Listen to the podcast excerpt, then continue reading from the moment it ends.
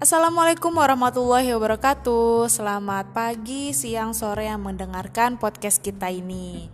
Nah, di episode pertama ini kita kedatangan tamu, tamu yang luar biasa, guru besar disebutnya, guru besar dari SMK Taman Harapan di bidang seni budaya. Ini gurunya ciri khas banget, pokoknya kalau misalnya tahu guru ini, oh pasti yang ini nih gitu. Pasti anak-anak SMK Taman Harapan udah tahu nih gurunya siapa nih, kayak gimana nih. Langsung aja kita perkenalan guru besar kita. Halo. Perkenalkan, eh, nama saya Dani Arianto. Nama singkat aja ya, karena kalau nama panjang itu terlalu panjang. Saya juga double degree kebetulan. Apa tuh apa tuh? Double degree-nya itu SPD dan AMD. AMD. Iya, sarjana pendidikan ahli manipulasi data. Oke, Nah, gitu. nah, kebetulan hari ini saya diundang oleh news anchor kita dari SMK Taman Harapan untuk mengisi edisi podcast perdana. So, check it out. Check it out. Oke, jadi kita di sini punya beberapa pertanyaan ya. Pertanyaan pertama mulai aja nih. Eh, karena kita memanggil, memanggil, mendatangkan guru besar di bidang seni budaya, otomatis kita akan membahas tentang persenian. Persenian, persenian apa aja? Duniawi. Ya, duniawi, gaib itu udah bisa lah Pak Dani ini. Pak Dani. ya, eh, pertanyaan pertama. Selain merupakan bagian dari kurikulum, ap- adakah fungsi dari pembelajaran seni budaya di sekolah Islam seperti SMK Taman Harapan? Coba Pak Dani dijelaskan nih seperti apa dari pertanyaan yang saya tanyakan tadi. Pertanyaannya berat nih ternyata ya. Seperti badannya. Betul sekali seperti badan saya nih berat ini.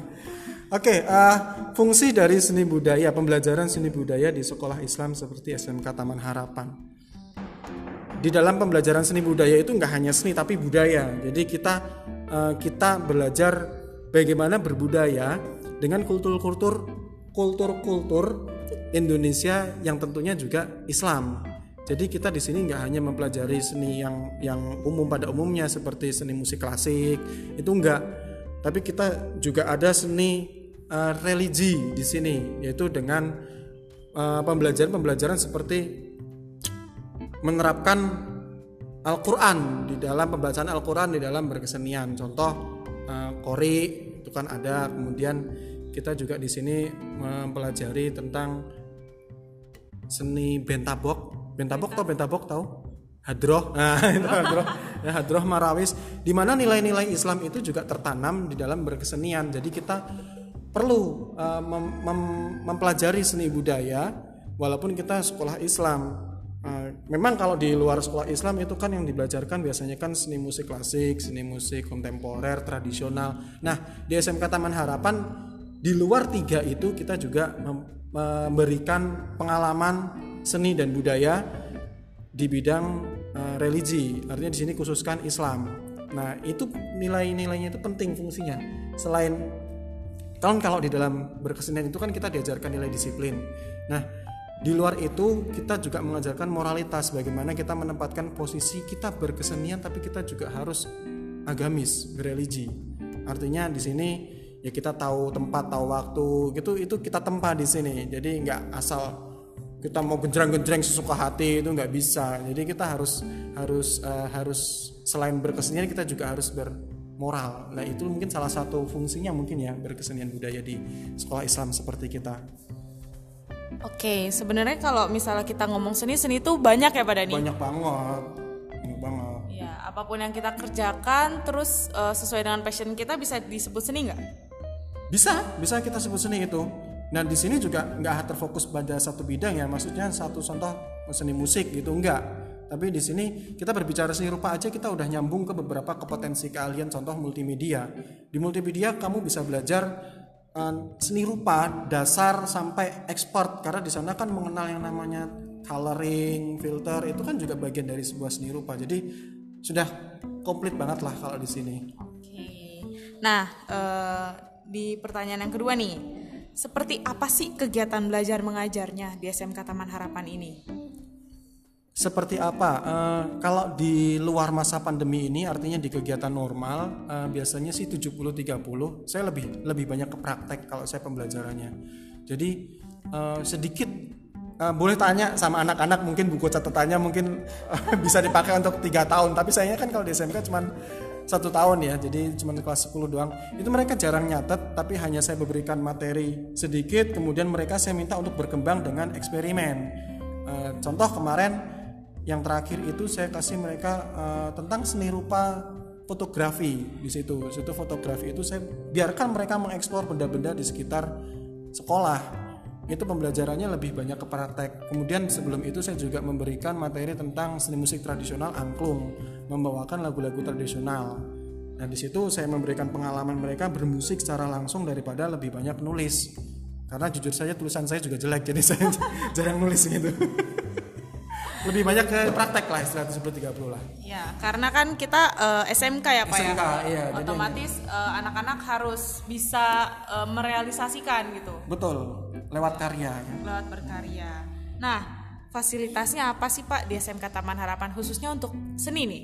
Oke, untuk khusus seni seni ya, khusus khusus seni fasilitas yang kita punya satu studio musik, pastinya full AC ya, Nah, full AC. Kemudian eh, alat musik band full itu dari gitar elektriknya ada dua, amplifier dengan amplifier nggak mungkin nggak pakai amplifier nggak mungkin nanti nggak bisa nyala dong. Kemudian ada bass elektrik, eh, kemudian drum, drum satu set full dengan simbalnya, kemudian keyboard, mic. Nah, itu studio bisa dipergunakan di saat jam KBM seni budaya dan di luar jam KBM artinya kalau sudah selesai itu boleh dipergunakan. Artinya dengan perizinan dulu se- sebelumnya. Kemudian ada di jam-jam ekskul juga bisa dipakai. Jadi kita ada studio musik untuk modern musik modern. Yang kalau ditanya kualitas alatnya bisa dibandingkan dengan beberapa sekolah kita di atas boleh sebut merek nggak nih Jangan. Jangan ya. Jangan sebut merek ya. Eh, nanti kita kena copyright. Betul dan kita kena, kena copyright. Tapi pokoknya boleh dijamin sama sekolah yang lain alat-alat kita di atas rata-rata. Kemudian untuk studio tradisionalnya kita juga ada alat musik tradisional maaf alat musik tradisionalnya kita juga ada kita baru beli di tahun yang kemarin itu satu set konser mini untuk angklung. Jadi ada melodi besar, melodi kecil, akor itu semuanya kita ada. Yang itu bisa kita perdayakan di saat kegiatan belajar mengajar dan di luarnya. Oke, nah kalau misalnya kita ngomong seni budaya, berarti kan otomatis kita harus duduk di kelas, ya kan?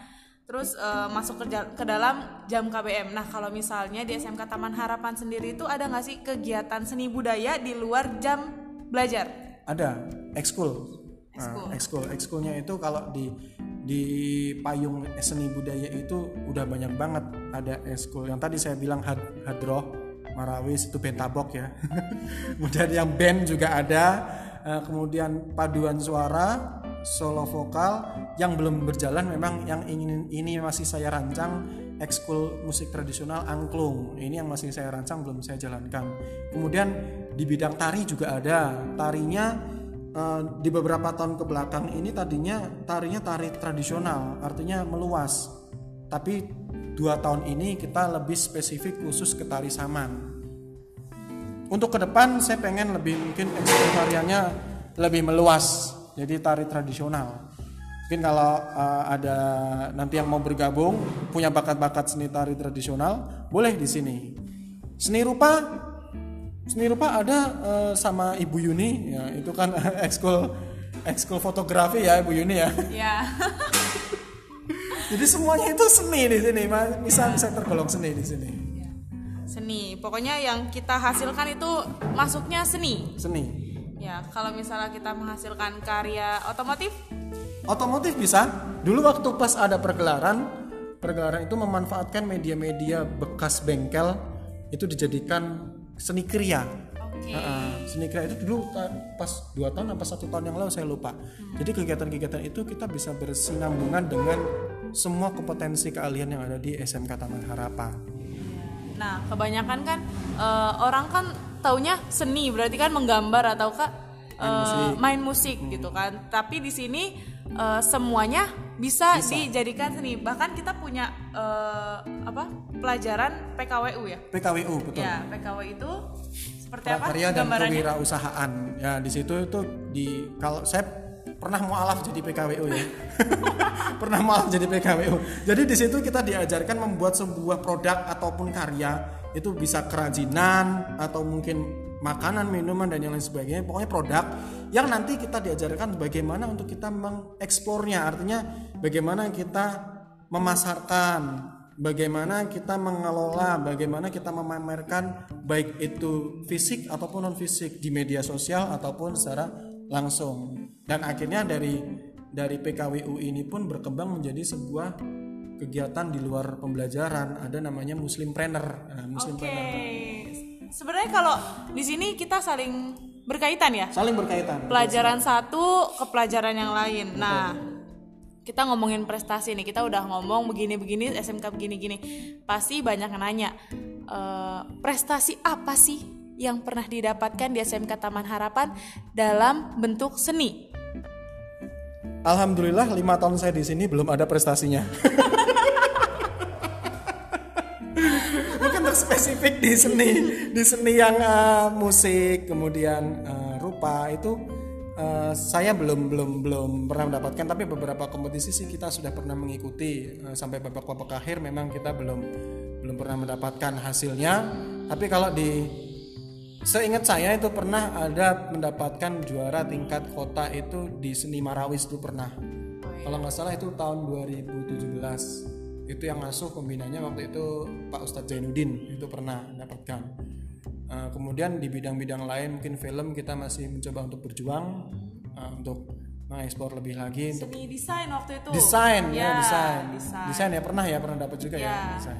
yang di kampus mana gitu. Hmm, hmm, hmm, hmm. Iya itu pernah. Tapi kalau untuk spesifik band belum. Belum belum. Ya, oke. Jadi eh sebenarnya kalau belajar seni itu kita harus terus berlatih ya, Pak. Harus Ya. exercise latihan itu harus harus rutin. Artinya jangan kalau pas ada KBM-nya aja itu jangan, tapi harus ya setiap hari paling nggak minimal satu jam dua jam itu kita sempatkan untuk berlatih. Mau kamu fokus di bidang seni rupa, artinya kalau misal sekarang kan lebih ke banyak digital ya. Ya kita harus melatih skill kita di dunia desain grafis itu satu jam sehari atau dua jam. Begitu pula main musik, tari, teater. Nah, teater itu juga juga perlu kita latih setiap harinya. Jadi jangan hanya memanfaatkan momen KBM saja. Dan pastinya yang diperlukan itu adalah prasarananya prasarananya dulu, alatnya. Kalau misalnya kita eh, ada keinginan tapi nggak ada alatnya, susah juga. Susah juga. Kalau misalnya kita punya alatnya kita nggak ada keinginan, Makin susah lagi itu. Mendingan alatnya disewa-sewain. Oh iya benar. Dari tadi udah ngomongin seni, apa itu seni, bagaimana seni, apa aja seni gitu kan, apa aja yang kita lakukan tuh ternyata seni gitu. Nah, yang saya mau tanyakan, kenapa sih Pak kita harus belajar seni? Ini kayaknya lebih berat ya. Seni itu universal, bebas, artinya nggak terikat. Nah, dengan kamu mempelajari seni, kamu bisa mengeksplor dirimu lebih dalam. Kamu itu passionnya di mana? Jadi jangan beranggapan kalau saya nggak tertarik musik, terus kamu nggak bisa berkesenian itu nggak bisa juga. Ada seni-seni, seni mengolah pikiran tuh ada seni jual beli ada jadi kita nggak bisa meninggalkan yang namanya seni itu kamu beribadah pun juga harus berkesenian biar indah didengar. Nah jadi esensinya kenapa kita harus belajar seni? Biar hidupmu indah. Oke, biar hidupnya indah, biar nggak nggak lempeng stuck, aja. nggak lempeng aja. Hidup itu kalau lempeng aja ya nggak enak kalau belok-belok terus ya nggak enak. Lempeng ada kalanya belok kanan ada belok kiri. Nah itulah fungsinya kita belajar seni untuk kita mencoba seperti itu udah seperti itu saja. seperti itu saja mungkin yang baik bisa diambil yang kurang baik ya monggo silakan ditinggalkan saja Oke, nah kita akhiri aja podcast di edisi pertama kita. Jadi kalau misalnya kalian ada yang mau ditanyakan nih, jadi kita kan banyak tuh kan guru kan nanti kita datangkan deh tuh request ya request. Misalnya "Eh, bu saya mau tanya-tanya eh, soal ini ke guru ini. Oke nanti akan saya datangkan. Ka- atau mungkin kalian ada yang mau ditanyakan sama kepala sekolah. Wah kayaknya itu bintang tamu spesial sekali. Ya nanti eh, bisa kita atur waktunya saja. Pokoknya kalau misalnya ada yang mau ditanyakan mau ada yang mau dibahas gitu tinggal DM ada Twitter nggak kita? Nggak ada. Nggak ada. Oke. Kita eh, DM di Instagram kita. Nanti di profil dicantumkan. Pokoknya eh, tetap berseni berseni. Pokoknya kita harus tetap berkarya. Eh, harus pokoknya yang kita lakukan tuh harus melibatkan seni ya biar seru hidup kita. Betul. Mau nggak mau sih kayaknya harus berkesenian gitu ya biar pokoknya kalau seni itu sebenarnya nggak mati ya pak nggak mati Iya. itu terus berkembang Ya, seni itu terus berkembang. Oke, kita tutup saja. Selamat siang, selamat sore, selamat malam. Eh, semoga podcast ini bermanfaat. Wassalamualaikum warahmatullahi wabarakatuh. Ya.